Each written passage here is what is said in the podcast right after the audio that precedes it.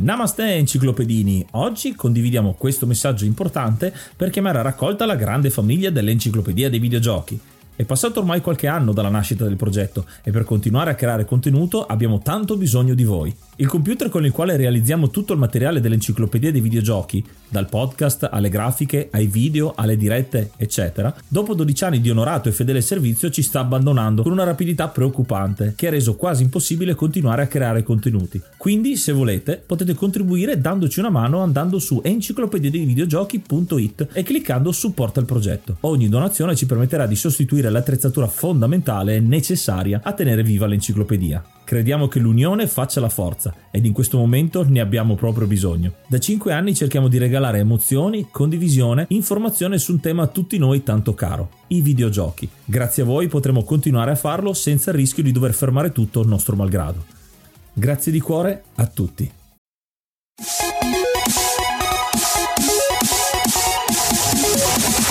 Namaste, benvenuti ad un nuovo episodio dell'Enciclopedia dei Videogiochi. Io sono Ace. E io sono Yuga e nel podcast di oggi parleremo di Mega Man. Oh, da quanto tempo non parliamo di qualcosa per NES? Fate un po' due conti, ma oggi parliamo di uno dei giochi fondamentali del NES, veramente straparlato e vedremo di parlare ancora una volta di un gioco Capcom. Ho notato una cosa, stiamo pian pianino finendo tutta quanta la libreria Capcom, almeno sul Nintendo. Ma prima di cominciare citiamo i nostri mecenate, chi ci aiuta tantissimo con il podcast, grazie veramente a tutti quanti e benvenuti al nostro elenco dinamico. Aggiorniamo l'elenco per marzo, ringraziamo l'hard mod Cry King e i normal mod Don Kazim, Pago, Rick Hunter, Growl, Lobby Frontali, D-Chan, Blackworm, Stormbringer, Baby Beats, Belzebrew e da Twitch, Inkbastard, Vanax Abadium, Rick95 e Noobsweek. Se vuoi entrare a far parte dei mecenate e godere di tanti bei regalini, puoi farlo in due maniere andando su Kofi tramite enciclopedia dei videogiochi.it cliccando su supporta questo progetto e poi hai tutte le istruzioni oppure direttamente abbonandoti a Twitch tramite Prime o no avrai diritto a guardarti un po' di roba dietro le quinte e tante altre piccole cosucce che vedrai direttamente su Kofi. Questi erano le nostre mecenate, questo invece è Mega Man, un grande gioco fondamentale sia per la storia del Nintendo ma anche per la storia proprio di Capcom che irrompe nel mercato delle home console con un titolo molto molto particolare come sentirete. Io me lo ricordo perché quando uscì eh, erano pochi ancora Nintendo che bazzicavano eh, tra gli amici delle elementari e ci trovavamo soprattutto ai compleanni e mi ricordo vivamente questo Mega Man dove facevamo a turno ogni volta passandoci il joypad per cercare cercare di portare a termine questo gioco perché eh, i giochi di Mega Man sono notoriamente molto difficili essendo giochi eh, anni 80 eh, ma che eh, da questo piccolo, eh, questo piccolo sprite questo piccolo gioiello eh, hanno aiutato tanti compagni tanti amici a passare interminabili ore a giocare insieme. Io mi ricordo vagamente questo gioco mi ricordo di essere stato a casa di uno dei tuoi compagni di classe e tipo io ero che saltavo e basta probabilmente sullo sfondo perché mi divertiva tantissimo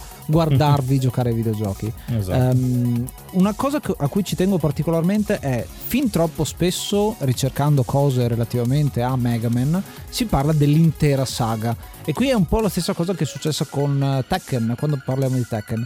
Di Mega Man 1 se ne parla abbastanza poco perché? Perché Mega Man 2 sarà un gioco che è talmente tanto grande da quasi oscurare quello che è stata l'origine con il primo capitolo. Questo non vuol dire che Mega Man 1 sia un brutto gioco, anzi ha delle scelte di design particolari e quindi vogliamo dedicarci una puntata proprio per parlare di questi aspetti qui. Capire quali sono le origini, capire quali sono anche state le scelte sbagliate, se vogliamo chiamarle così, partendo insomma dalle origini vere e proprie. Adesso indossiamo i nostri caschi futuristici e carichiamo al massimo il nostro Mega Buster e ascoltiamoci una delle tracce della colonna sonora.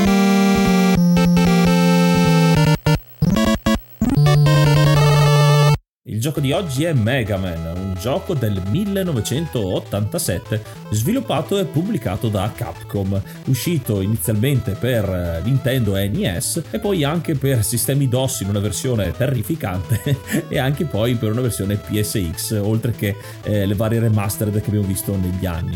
È un platform, o meglio più conosciuto come Run and Gun, che è la componente fondamentale di questa tipologia di giochi. La storia di Mega Man è molto particolare perché Capcom in questi anni anni sta andando fortissimo negli arcade. E infatti eh, ancora tutti quanti oggi ci ricordiamo la grande libreria eh, per sala giochi eh, dei giochi di Capcom come ad esempio 1942 o le serie dei picchiaduro a scorrimento che come ben sapete stanno molto a cuore. Ma comunque Capcom si era stabilito ormai come un colosso di giochi arcade. Vuole anche avere una fetta del mondo delle home console che sta prendendo sempre più piede proprio con l'uscita del Nintendo NES che riprende soprattutto in America dalla crisi precedente e quindi decidono di eh, lanciarsi in questo nuovo mercato con un gioco che deve farli anche un po' da mascotte. Su NES in questo periodo ci sono fondamentalmente Konami e Capcom che cercano di buttare su un po' di titoli e faranno un po' la storia di quello che è stato il Nintendo Entertainment System a parte i giochi della Nintendo vera e propria. Particolare perché Capcom appunto era più conosciuta con gli arcade, ha fatto uscire quest'anno Street Fighter il primo, è uscito Black Tiger, Bionic Commando, la, la, versione arcade che poi diventerà anche nella versione NES. Fondamentalmente intorno a questo gioco ruotano due persone. Da una parte abbiamo Keiji Inafune che è il creatore del design del personaggio di Mega Man che inizialmente non doveva chiamarsi Mega Man ma doveva chiamarsi Mighty Kid o Knuckle Kid oppure Rainbow Battle Kid che in realtà è un ottimo nome che esplica quello che effettivamente succede perché il personaggio cambia colore rubando i poteri eh, degli avversari. C'è quello, qualcosa che sarà di Kirby poi quando arriverà Kirby un po' più avanti. Particolarità di questo design è il fatto che è un personaggio cartunoso se lo vediamo con gli occhi occidentali. Ma per gli occhi orientali è molto figo è molto attuale tra l'altro perché c'è tantissimo di quelli che sono i cartoni animati del tempo. Inafune si ispira tantissimo a quella che è la sua infanzia, quindi Astro Boy, a Kamen Rider e a Kyashan anche come um, uomo che c'entra con i robot, in un certo senso un cyborg o qualcosa del genere è quello che va di moda in questo momento qua e quello che fa parte dell'infanzia di Inafune. L'altra persona attorno al quale ruota questo gioco è Akira Kitamura, che in questo caso è il game designer, eh, diventerà director poi in seguito. E il suo concetto è un concetto particolare che ad esempio abbiamo visto in parte anche in Alex Kidd, che è quello della mora cinese, quindi pensare al concetto di carta forbice e sasso, uno batte l'altro quindi avere una sorta di gioco in cui battendo un boss posso recuperare la sua arma che utilizzo per battere un altro boss e così via. Questo è un concetto che sta alla base di Mega Man, lo renderà unico, il primo ad avere una selezione di stage, quindi puoi iniziare da dove vuoi, ma il concetto iniziale non era di usare quello che verrà chiamato poi Rockman in Giappone e Mega Man a livello internazionale, ma era di utilizzare un altro personaggio che era Catman, Catman che appunto diventa uno dei nemici del primissimo gioco perché lui appunto ha questo potere con le forbici e attaccare con le forbici c'è di nuovo il concetto di mora cinese anche qui ma sostanzialmente era tagliare, annullare i poteri degli altri. Questo era il concetto che stava alla base del concept iniziale. E quindi il pensiero si rifà a Mega Man, ovvero Rockman, come il sasso del sasso cartaforbice. In realtà non è così, infatti Inafune stesso in diverse interviste spiega che il nome Rockman viene fuori perché lui mentre eh, sta creando il design del gioco ha in mente eh, la musica, eh, l'aspetto musicale del, dell'armonia che ha il gioco e eh, in particolare il rock and roll. Quindi lui crea il design di eh, Rockman e della sorella che viene introdotta nella storia, Roll, proprio per citazione musicale e quindi è una cosa che può distrarre dal, eh, dal concept, ma in realtà è proprio così. Eh, Rockman che però nel mercato occidentale americano di Nintendo America non piace per niente e quindi poi si evolve eh, nel titolo di Mega Man. Eh, Mega Man è molto interessante perché nonostante sia dal concetto di base molto semplice, quindi un platform run and gun dove eh, nostro piccolo eroe deve farsi largo sparando all'impazzata, sconfiggendo i vari boss. Però in realtà eh, già dal punto di vista del concetto della morra cinese aumenta un po' la profondità di gioco. È famosissimo il fatto di poter appunto scegliere i livelli, ma sapendo che armi sono più efficaci, più o meno efficaci con gli altri boss. Quindi il bello della scoperta che inizialmente eh, non si sa e quindi man mano che proviamo le varie armi che otteniamo con gli altri boss capiamo il pattern esatto per poi giocarlo eh, nella maniera più console, diciamo, nella maniera più veloce e più semplice. Una cosa molto molto uh, frizzante che eh, aumenta la longevità di questo gioco Un'altra in particolare che era un cruccio di Kitamura che ci teneva moltissimo era il ritmo di gioco e Mega Man è stato studiato a puntino cronometrando eh, la velocità con cui si riusciva a far passare Mega Man dall'inizio alla fine del livello per creare anche gli punti di spawn dei nemici e aumentare la difficoltà man mano che si arrivava alla fine del livello. Quindi c'è uno studio molto particolare per potenziare sempre di più il ritmo di gioco, il flow di gioco per non renderlo troppo macchinoso. E un'ultima cosa molto particolare, sempre che è un'idea di Kitamura, è il tipico colore di Mega Man, perché eh, inizialmente doveva essere un colore molto più chiaro a simboleggiare la neutralità e poi prendendo i vari poteri avrebbe cambiato appunto colore. Lo fa anche ovviamente nei, nei giochi, però sono state scelte le tonalità di azzurro per una questione tecnica, eh, perché era eh, più semplice usare le tonalità di azzurro perché il gioco ne aveva già tante precaricate dentro, cioè ci sono molte aree azzurre e con le varie tonalità, quindi il tutto rendeva le animazioni molto più fluide e quindi il gioco ne beneficiava altamente. Sì, è particolare anche il discorso del ritmo che ha fatto Yuga perché si vede come dal punto di vista del design ci sia stata un'analisi certosina che poi viene anche sottolineata dalle musiche perché sono musiche che ti mettono velocità. Manami Matsumae è praticamente il suo primo lavoro e poi farà carriera grazie a questa, questa colonna sonora perché oltre a essere presente nell'iconico Mega Man 2 che è una delle colonne sonore più apprezzate sul NES sarà dietro anche la colonna sonora di Final Fight di Merx anche giochi molto più potenti anche il gioco di Daffy Duck in realtà eh, Marvin Missions ha que- che ha una bellissima colonna sonora ha eh, lei dietro e via via farà carriera fino a tutt'oggi, insomma, continua a lavorare costantemente a creare colonne sonore per i videogiochi, che non è così semplice da fare. Noi ne abbiamo parlato su eh, una rubrica dedicata che effettivamente fare musica per i videogiochi è completamente diverso che fare musica normale convenzionale. Questa attenzione quasi maniacale nel creare il gioco, comunque una cura nel creare un gioco da parte di Capcom giapponese viene controbilanciata dalla divisione USA che fa delle scelte un pochino azzardate. Una è quella di Joel Marici di cambiare da Rockman a Megaman, semplicemente per un fattore di marketing e forse perché il rock era visto come una cosa da giovani, quindi un po' magari troppo alla moda, se vogliamo chiamarla così, o forse semplicemente la, la parola rock non gli piaceva. L'altra è la copertina, che è diventata strafamosa perché la copertina originale del gioco prevede il design di Keiji Inafuma, quindi sembra un cartone animato.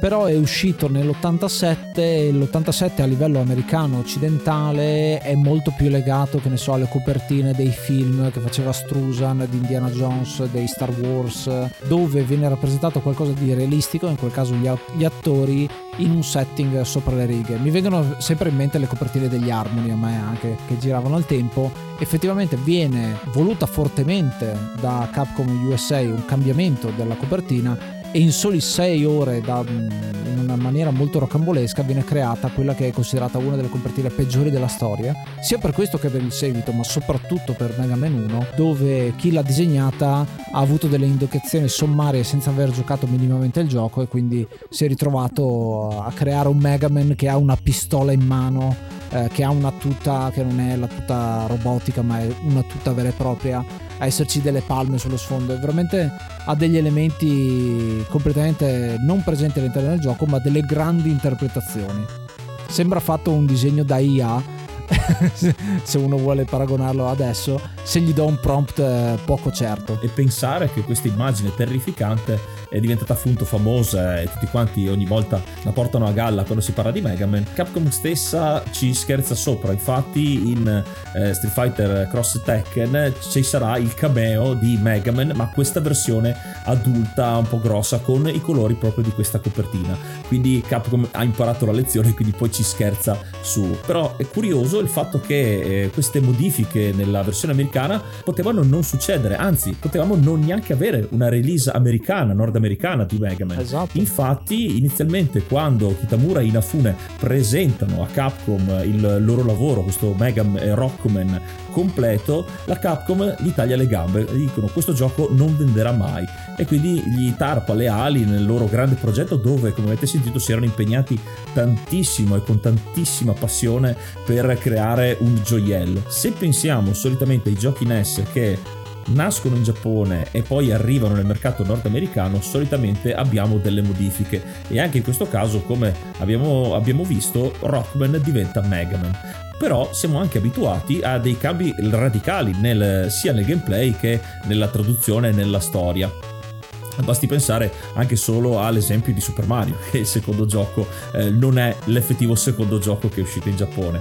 Per, eh, infatti molto spesso abbiamo visto semplificano o diventa addirittura più difficile nel mercato nordamericano. Eh, invece in Mega Man decidono di lasciare il prodotto tale quale a come l'hanno programmato. Infatti anche la versione giapponese ha mh, mm, il, il, testo che ha nel, nel gioco della storia è in inglese quindi è eh, universale, c'è solo il cambiamento da Rockman a Mega Man proprio per quasi un capriccio eh, della, della, divisione americana eh, di Mega Man. Quindi il gioco condivide pienamente eh, la sua difficoltà, il suo gameplay e proprio e secondo me è anche grazie a questo che ha accomunato i vari giocatori eh, perché il, quasi involontariamente unisce i giocatori che hanno potuto provare l'esperienza di giocare il medesimo gioco. È bellissimo anche vedere questa unione su speedrun.com perché se uno va sulla pagina di Mega Man vede effettivamente che c'è un'unica grande classifica sia per chi gioca nella versione NES che nella versione Famicom perché il gioco effettivamente è lo stesso bellissimo perché è un gioco che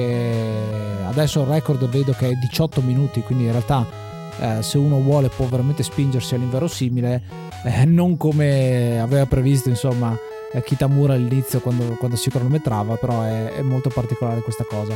Ci tengo a sottolineare anche che eh, di questo gioco è stato fatto già un remake che si chiama Powered Up uscito nel 2006 su PlayStation Portable. In quel caso lì viene fatta una scelta di design interessante perché in questo gioco ci sono sei boss eh, da affrontare prima dei, degli schemi finali, ma eh, se conoscete la serie di Mega Man i boss solitamente sono 8, che sarà appunto da Mega Man 2 in poi.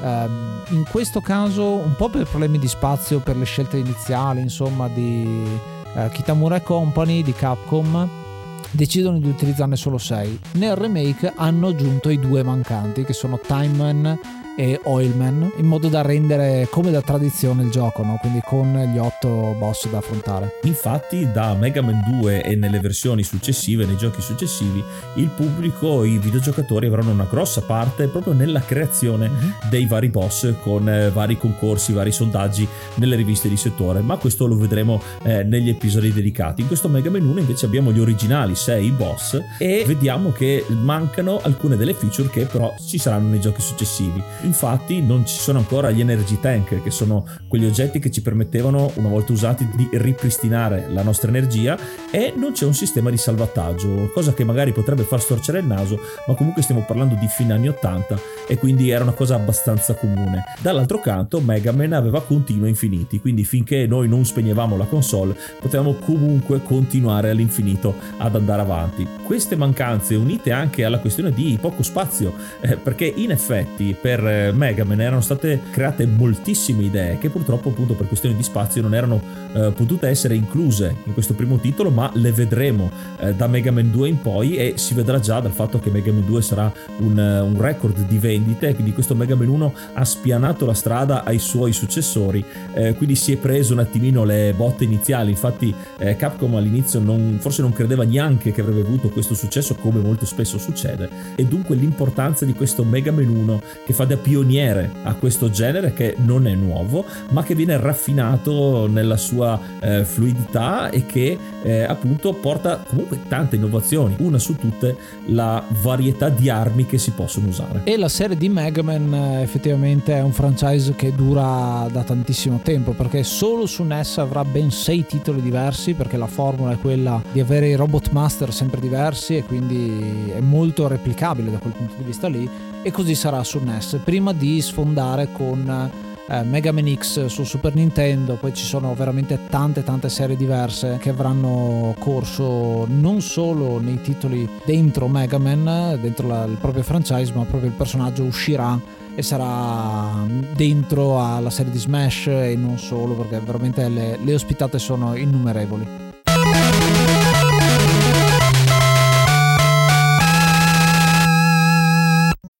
If you're an athlete, you know the greatest motivator of all is the fear of letting your teammates down. After all, a team is only as good as its weakest link. So you owe it to those wearing the same jersey as you to be your best every time you step on the field. That's why there's no vape in team. When you vape, you can expose your lungs to toxic chemicals that can damage your lungs. If you're a step behind, the team's a step behind. Brought to you by The Real Cost and the FDA. Sei un ascoltatore da Spotify, allora puoi consigliarci un gioco rispondendo alla domanda direttamente sotto ogni episodio. Il tuo commento potrà far parte dell'enciclopedia dei videogiochi. E già che ci sei, magari ci lasci anche 5 stelline. Che ne dici? A proposito della storia di Mega Man, è interessante come anche qui ci sia una delle grandi differenze tra la versione giapponese e la versione americana. Perché nella versione americana c'è il manuale di istruzioni e il manuale di istruzioni contiene del testo che è stato abbastanza inventato, diciamo così. È Mega Man contro i potenti leader e le forze combattenti di Monsteropolis, quella strana terra dalle mille sfaccettature di umanoidi simili a robot. Già il fatto che esista Monsteropolis, che non c'è scritto da nessuna parte, insomma, se lo sono inventati di sana pianta. Il brillante scienziato Dr. Light ha concepito la costruzione di robot sperimentali simili a quelli umani pienamente operativi per svolgere specifici compiti quotidiani il dottor Light ed il suo assistente, dottor Wiley, incoraggiati dal loro primo robot quasi umano, Megaman, iniziano a sviluppare sei umanoidi aggiuntivi, tutti programmati per eseguire rituali, eh, perché appunto sono robot industriali, no? eh, poi capiremo di che tipo. Ad eccezione di Mega Man, tutta la sperimentazione robotica quasi umana del Dr. Light è andata storta, perché appunto sono tutti quanti che vengono riprogrammati dal Dr. Wily. Questo è l'inizio, no? il fatto che vengono messi insieme Dr. Light e Dr. Wily eh, in questa storia appunto dove, dove vengono presentati i robot come tutti facenti parte dello stesso gruppo e poi alcuni appunto diventano cattivi improvvisamente perché il dottor Wiley è cattivo. Questa è la storia presentata nel manuale. Invece la storia è ben diversa nell'originale eh, dove ci sono sì, c'è sì una società dove il dottor Light ha creato eh, dei robot che però fungono da assistenti all'umanità. Infatti per quello sono a eh, tema industriale perché sono robot creati per il bene, ovviamente poi manomessi dal dottor Wiley e quindi nel suo piano di conquistare il mondo, quindi un plot, una trama molto basilare. Eh, io ho trovato una differenza sostanziale particolare e molto anche un po' inquietante nel, nella differenza del manuale perché nel fronteggiare, nell'offrirsi eh, nel fronteggiare questi, questi, robot diventati cattivi riprogrammati è lo stesso Rock, è lo stesso Mega Man a offrirsi per avere le modifiche cibernetiche per diventare un guerriero effettivo, perché lui sarebbe un robot assistente di laboratorio insieme alla sorella Roll. Eh, nel manuale invece in inglese viene citato che in realtà lui ha anche resistito al trattamento, si è un po' ribellato, quindi come se fosse stato obbligato suo malgrado a diventare un combattente. Questa è proprio una differenza che non c'entra niente e che eh, forse fa un po' da antieroe nella versione. Sarebbe stata una trama molto più moderna rispetto al 1987 però ovviamente la trama dell'eroe senza macchia il plot dell'eroe senza macchia eh, ci sta tutto. Cosa curiosa è che eh, i cattivi sono eh, insgammabili lo vediamo nel design del dottor Wiley che eh, lo vediamo cattivo. Io faccio sempre questo, uh, questo pensiero uh, nel plot iniziale di Mazinga, di Mazinga Z, uh-huh. dove c'è il dottor Kabuto che è un'esplorazione e quando trova quelli che poi diventeranno i robot giganti del cattivo, è una, è una trama molto simile in realtà, eh, c'è il dottor Inferno che prende possesso di questi robot, scaccia gli altri professori e quindi li eh, programma al suo volere e cerca di conquistare il mondo. Quindi la trama di Mazinga e la trama di Mega Man è molto molto simile, eh, almeno dal punto di vista del plot iniziale. È vero. La cosa da ridere è che in questo caso c'è il Dottor Light che è un po' Babbo Natale, quindi molto accogliente, molto pacioso, molto, pacio, molto pacione che salutiamo. Mm-hmm.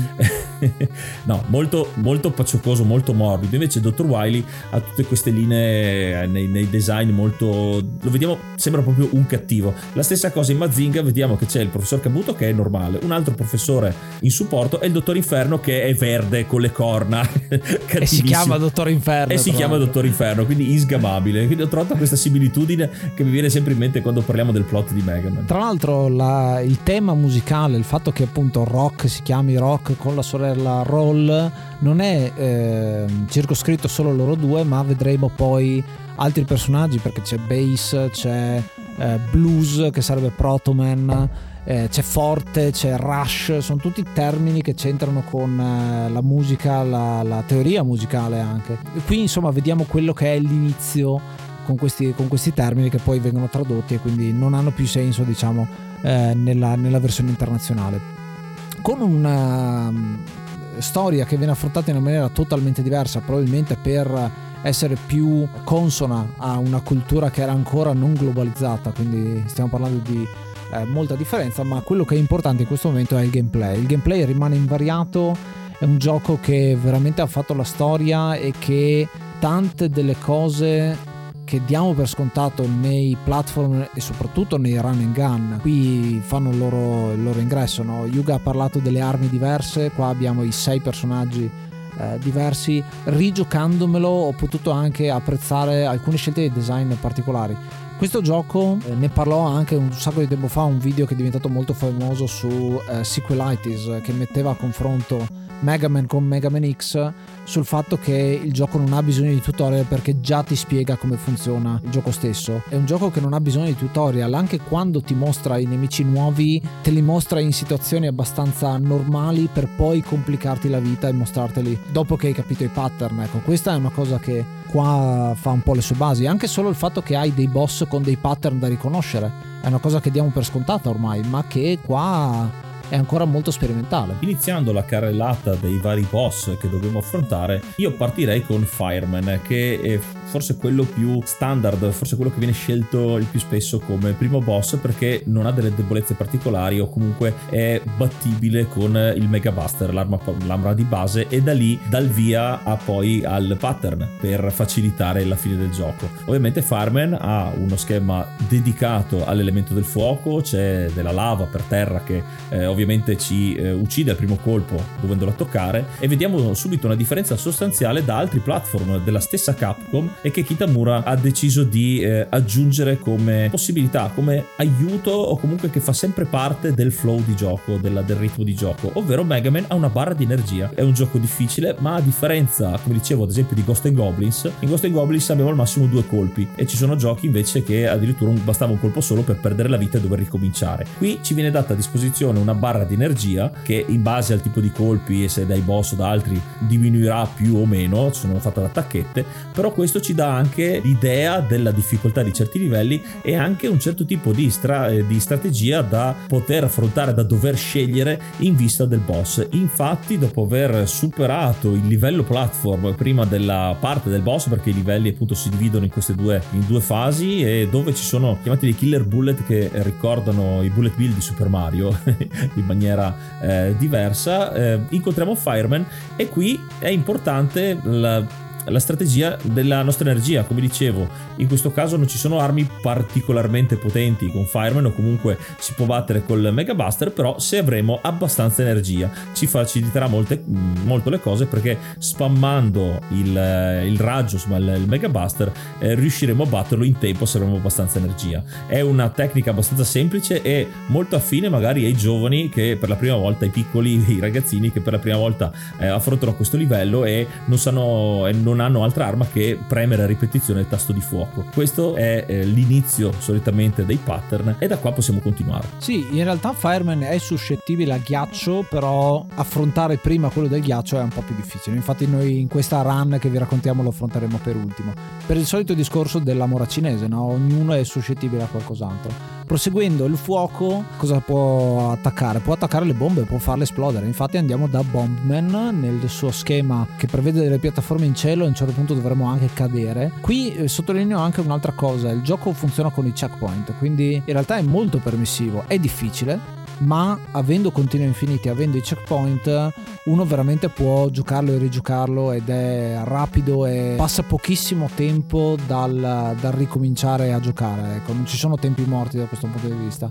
E questo gioco fa, ha avuto successo anche grazie a questo, il fatto che sia più immediato possibile. In questo schema appunto con Bombman ci troveremo ad affrontarlo alla fine. Lui ha quest'arma molto semplice in cui spara le bombe, noi avendo il cannone di fuoco, il Firestorm, possiamo fondamentalmente fargliele esplodere in faccia. quindi è forse una strizzatina di occhio anche a Bomberman che ha qualcosina che, che lo richiama ma grazie al fatto di averlo battuto potremo prendere le Hyper Bomb che è proprio l'arma che sta usando in quel momento lì diciamo che dal punto di vista di come sono stati creati questi sei uh, Robot Master sono da una parte legati a lavori meccanici, lavori di strada che puoi fare, perché appunto gli altri li vedremo che eh, sono molto, molto semplici, appunto fanno lavorazioni industriali, ma uno chiama l'altro con criterio, no? Il fuoco può far incendiare le bombe, le bombe, vedremo nel prossimo schema, possono distruggere la terra. Infatti il prossimo boss dovrebbe essere Rockman se uno va a parlare delle rocce, ma in realtà si chiama Gutsman. Che ho sempre trovato strano perché cercando le prime traduzioni da piccolo della parola Guts, eh, prima di cominciare a leggere Berserk, ad esempio, danno delle traduzioni particolari perché eh, danno l'interiora o comunque, in, o, o comunque in senso figurato il fondello, il, il coraggio. Quindi Budellaman o Coraggioman. Esatto. era, era, un po' fuori luogo. Eh, giusto come ha detto Daisy, il fatto che si sarebbe potuto chiamare Rockman perché è uno dei robot industriali che come arma ti lancia addosso delle pietre, delle rocce. L'arma, l'hyperbomb di Bombman, serve proprio per distruggere le rocce molto più facilmente, quindi basteranno solamente tre bombe per sbarazzarci velocemente di Gutsman. Cosa snervante per moltissimi giocatori, più che del boss Gutsman della parte run and gun, sono le temibili piattaforme da cantiere che si muovono su rotaie in orizzontale e che eh, arrivati in determinati punti di giunzione nelle rotaie scattano a botola. Non sono sono subito eh, visibili, eh, soprattutto giocando le prime volte, quindi il gioco ti insegna, ovviamente senza dirti niente in anticipo, che passando su queste parti la botola scatta e noi cadiamo eh, nel baratro, quindi perdendo la vita. È una cosa snervante che poi si impara ovviamente col tempo e eh, trovando il giusto ritmo si riesce ad andare avanti. Anche in questo caso ci sono delle armi esterne che permettono poi di bypassare tutta questa parte, eh, ma quello per giocando eh, come il gioco vuole essere giocato è una parte molto molto complicata. E proseguendo con la mora cinese il sasso batte le forbici, infatti andiamo da Catman nel prossimo schema, uno schema in cui dobbiamo arrampicarci su un edificio e usare il super arm che abbiamo preso da Gutsman per poter interagire col territorio, quindi questa è un'altra cosa particolare che questo gioco riesce ad aggiungere, il fatto che puoi prendere pezzi dello stage e spostarli, sono determinate rocce, però effettivamente ci sono e fino a quando arriveremo da Catman dove ci sono due rocce che possiamo prendere e sbattergliele in faccia e in due colpi l'abbiamo già sconfitto. Quindi eh, qui si vede molto velocemente quanto l'arma utile sia nel momento giusto. Non solo perché ce la siamo preparati prima ma se uno ha un attimo di eh, riflessi nel momento in cui entra la stanza e riconosce che ci sono quelle rocce, scambia l'arma e poi può attaccarlo. Sottolineo un'altra cosa, noi abbiamo il menu e nel menu possiamo eh, decidere quale delle armi utilizzare. Ogni volta Mega Man cambierà colore, quindi c'è questa novità, il fatto che lo sprite eh, ha una palette di colori sempre diversa man mano che equipaggiamo le altre armi, quindi un po' camaleontico da questo punto di vista e ognuna di queste armi ha una sua quantità di colpi, quindi i tantissimi collezionabili che troveremo all'interno degli schemi sconfiggendo i nemici ci servono a ricaricare la nostra energia, ma ci servono soprattutto a ricaricare le armi. Quindi tanta della strategia di questo gioco è conservare energia, ma conservare anche i colpi delle armi, perché se li finiamo non possiamo più fare niente. In questa run di, di cui vi parliamo adesso siamo partiti da Fireman anche perché il Firestorm è un po' l'arma jolly che puoi utilizzare nei momenti del bisogno perché contro tanti dei nemici non boss eh, è quella più utile perché ha range buono perché ha un'ottima portata un'ottima eh, quantità di colpi eh, da portarsi dietro quindi insomma è un'ottima maniera per poter avanzare nei livelli. Con il potere di Catman possiamo affrontare molto più facilmente Elecman eh, e come dice il nome è uno schema improntato sul tema elettrico eh, e quindi noi tagliamo la corrente con le forbici, comunque eh, con eh, facendo esempio le forbici isolanti ci permettono di eh, bloccare l'elettricità. Eh, Elecman che è considerato il boss più difficile da battere con l'arma normale, con il buster normale e quindi è raramente scelto come primo eh, boss da battere proprio perché il eh, rolling cutter di Catman ci permette di batterlo molto molto rapidamente. L'unicità di questo livello è che usando l'arma di Gutsman quindi Super Arm, possiamo trovare un'arma che esula dagli altri boss, ovvero il Magnet Beam che abbiamo citato prima. È un'arma eh, jolly che ci eh, fa creare delle piattaforme visibili che in molti casi ci permette di bypassare mh, mm, parti molto ampie di, eh, degli livelli particolarmente difficili, come dicevo, eh, ad esempio le piattaforme che ci sono nello schema di Gutsman. È un, un escamotage per rendere il gioco più fluido più veloce insomma da completare e che in questo caso però grazie a un'altra arma acquistata prima eh, rubata prima possiamo eh, ottenerla. Sì è un altro elemento di strategia questo il fatto che se uno vuole può complicarsi la vita da solo. Ad esempio ci sono tantissime run in cui viene usato semplicemente il mega buster per battere tutti quanti i nemici. È un livello di difficoltà maggiore sicuramente e strategia in più. A volte invece ci sono runner che fanno bomb subito perché così riescono a prendere la l'arma che gli serve per recuperare il magnet beam e poi usano le piattaforme magnetiche per saltare gran parte degli schemi. Quindi vedete come tatticamente uno può organizzarsi come vuole. Eh, chiudiamo i 6 con Iceman, appunto l'uomo di ghiaccio e il suo Ice Slasher che eh, serve per battere Fireman, ma Iceman lo possiamo battere grazie al fatto che conduce elettricità, l'acqua conduce elettricità, no? E quindi usiamo il Thunder Beam per poterlo sconfiggere. Ci sono sezioni sott'acqua in questo caso dove il personaggio rallenta, sezioni ghiacciate dove non c'è stranamente la spesso bistrattata meccanica del ghiaccio dove ci facciamo scivolare, scivoliamo dappertutto. È uno schema che non viene compreso nelle classifiche dei peggiori eh, schemi acquatici, ecco, anzi l'ho trovato, l'ho trovato molto interessante. Ovviamente Iceman non è quello di Top Gun, ma è un uomo di ghiaccio da affrontare da quel punto di vista molto stereotipato perché poi lo ritroveremo e forse l'abbiamo anche già ritrovato in tanti giochi dove i cattivi sono legati agli elementi. Sconfitti 6 Robot Master potremo finalmente avere accesso alla parte finale dove dobbiamo affrontare il Dr. Wily che però non eh, sarà possibile confrontare subito, ma come spesso capita in questi giochi sarà un marchio di fabbrica di Mega Man,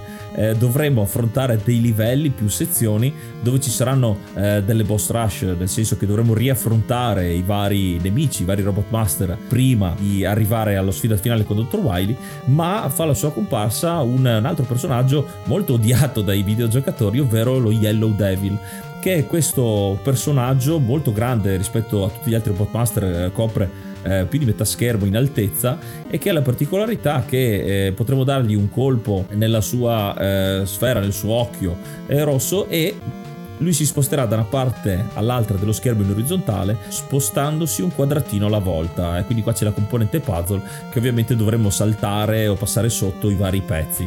È un nemico molto molto ostico che può essere sconfitto molto facilmente ma lo vedremo dopo eh, con un glitch che ha questo gioco. E come dicevo dopo aver sconfitto di nuovo nuovamente i boss possiamo poi finalmente eh, arrivare allo scontro finale all'epico scontro contro Dr. Wily.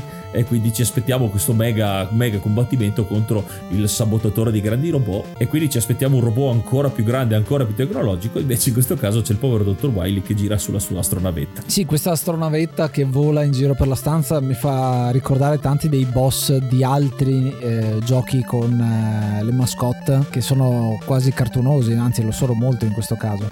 Bello perché questi quattro schemi hanno dei boss completamente diversi, hanno i boss che ritornano e dovremo sconfiggerli anche di, in successione ma a questo punto abbiamo tutte le armi a disposizione, quindi possiamo qua scoprire anche le tattiche in una futura run, quindi se vogliamo migliorarci e capire qual è mm, l'arma da utilizzare col determinato nemico. Il glitch di cui ha parlato Yuga è una di quelle meccaniche emergenti che viene dai giocatori che a forza di provare e riprovare se ne sono accorti un po' per caso e poi hanno provato a riprodurla e sono riusciti a capire il perché. Utilizzando infatti il Thunder Beam di Elecman è possibile sparare un colpo, colpire il nemico, improvvisamente mettere in pausa il gioco e quella che è l'invincibilità che ha il eh, boss per eh, quei pochi secondi si resetta e quindi noi meshando quello che è il tasto di pausa possiamo continuare a colpire il nemico con un solo colpo sparato. È una cosa che in tanti giochi della Nintendo poi verrà utilizzata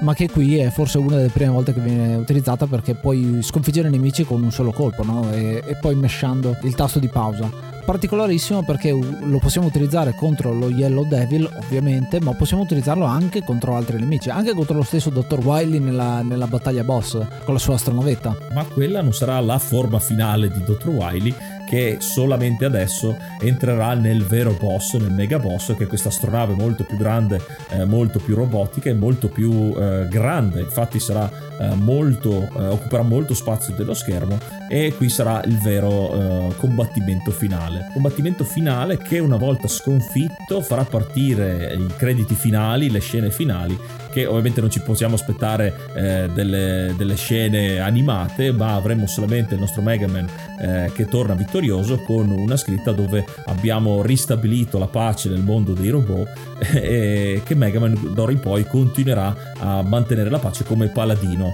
eh, in difesa dei più deboli. Quindi un monito che incorona Mega Man come eh, leader del franchise, come personaggio che rimarrà qui per lungo tempo e ovviamente il tempo gli ha dato ragione con questo primo titolo che mette le basi per un franchise davvero davvero importante. Cito solo due cose che sono proprio figlie degli anni 80, il fatto che il gioco finisce con i titoli di coda e un freeze frame deve esserci questo tipo di giochi e il fatto che eh, Mega Man eh, alla fine diventa un bambino vero, un po' come Pinocchio, perché lo vediamo trasformarsi, togliersi l'armatura e ritornare a essere quello che era il robot da compagnia appunto che, che c'è all'inizio. Però è, è mm, interessante come l'abbiano messo alla fine a significare il fatto che il suo lavoro è finito, ma in realtà non è finito per niente perché già nel 2 ci sarà tanta più gente da affrontare. Ultima cosa che cito era la presenza dello Yashichi. Questa è una easter egg che Capcom si diverte a mettere all'interno di ogni suo gioco eh, io me lo ricordo ad esempio da Pang, ma c'è anche in Black Tiger, c'è praticamente in tutti i giochi, un po' ovunque, che è un bonus a forma di stella, quattro punte che possiamo trovare e ci dà più punti, più magari la vita completa, eccetera, eccetera. Lo troviamo anche all'interno di Mega Man,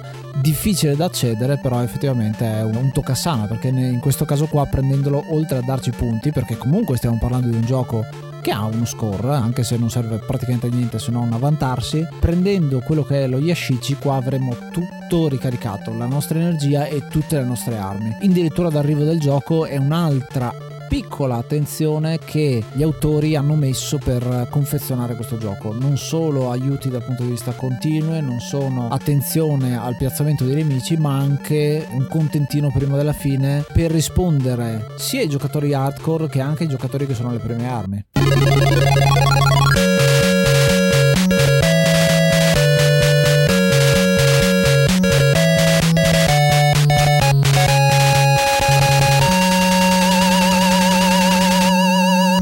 Questo era Mega Man, un gioco importantissimo, famosissimo e forse non abbastanza amato nel mondo dei videogiochi perché come detto il secondo titolo più, ha avuto molto più successo e ha dato il via a molte delle caratteristiche eh, peculiari che ha Mega Man. Però quello che ha di positivo Mega Man ed è per questo che gli do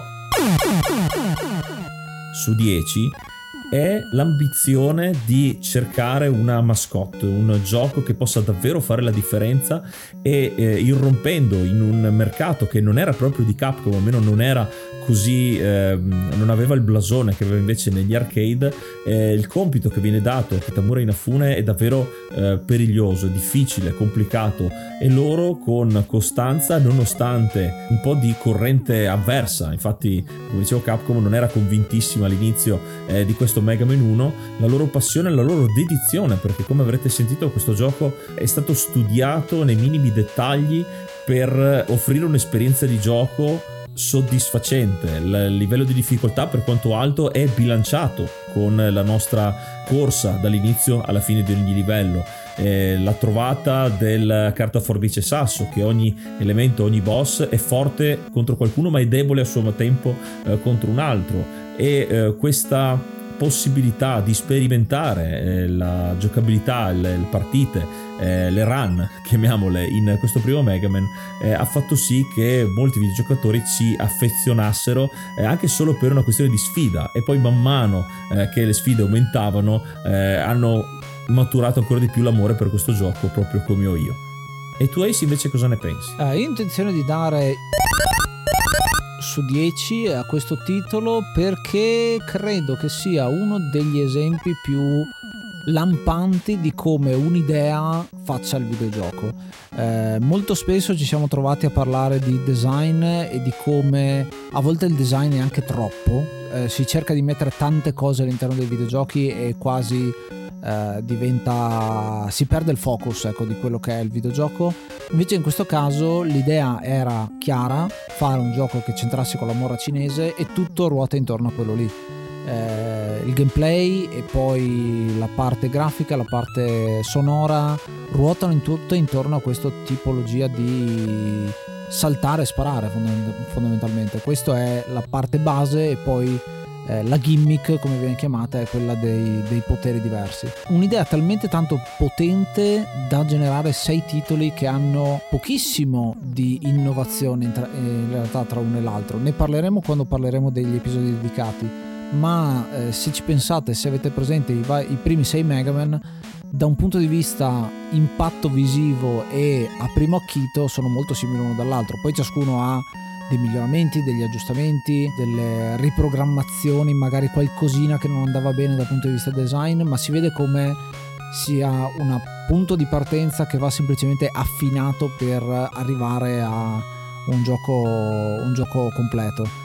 Mega Man 1 veramente ha messo delle basi potentissime da questo punto di vista e va semplicemente ripulito e rifinito, ma il, diamante sotto c'è ed è bello luminoso.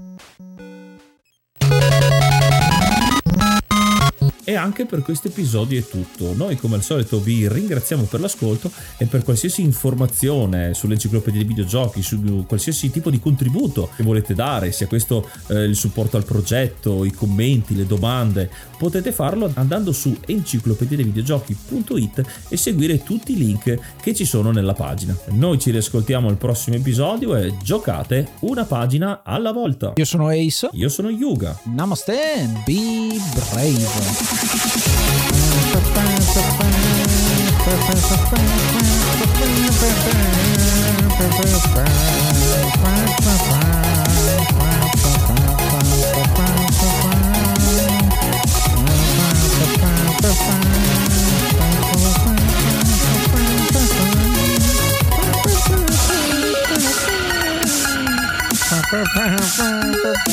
Bye.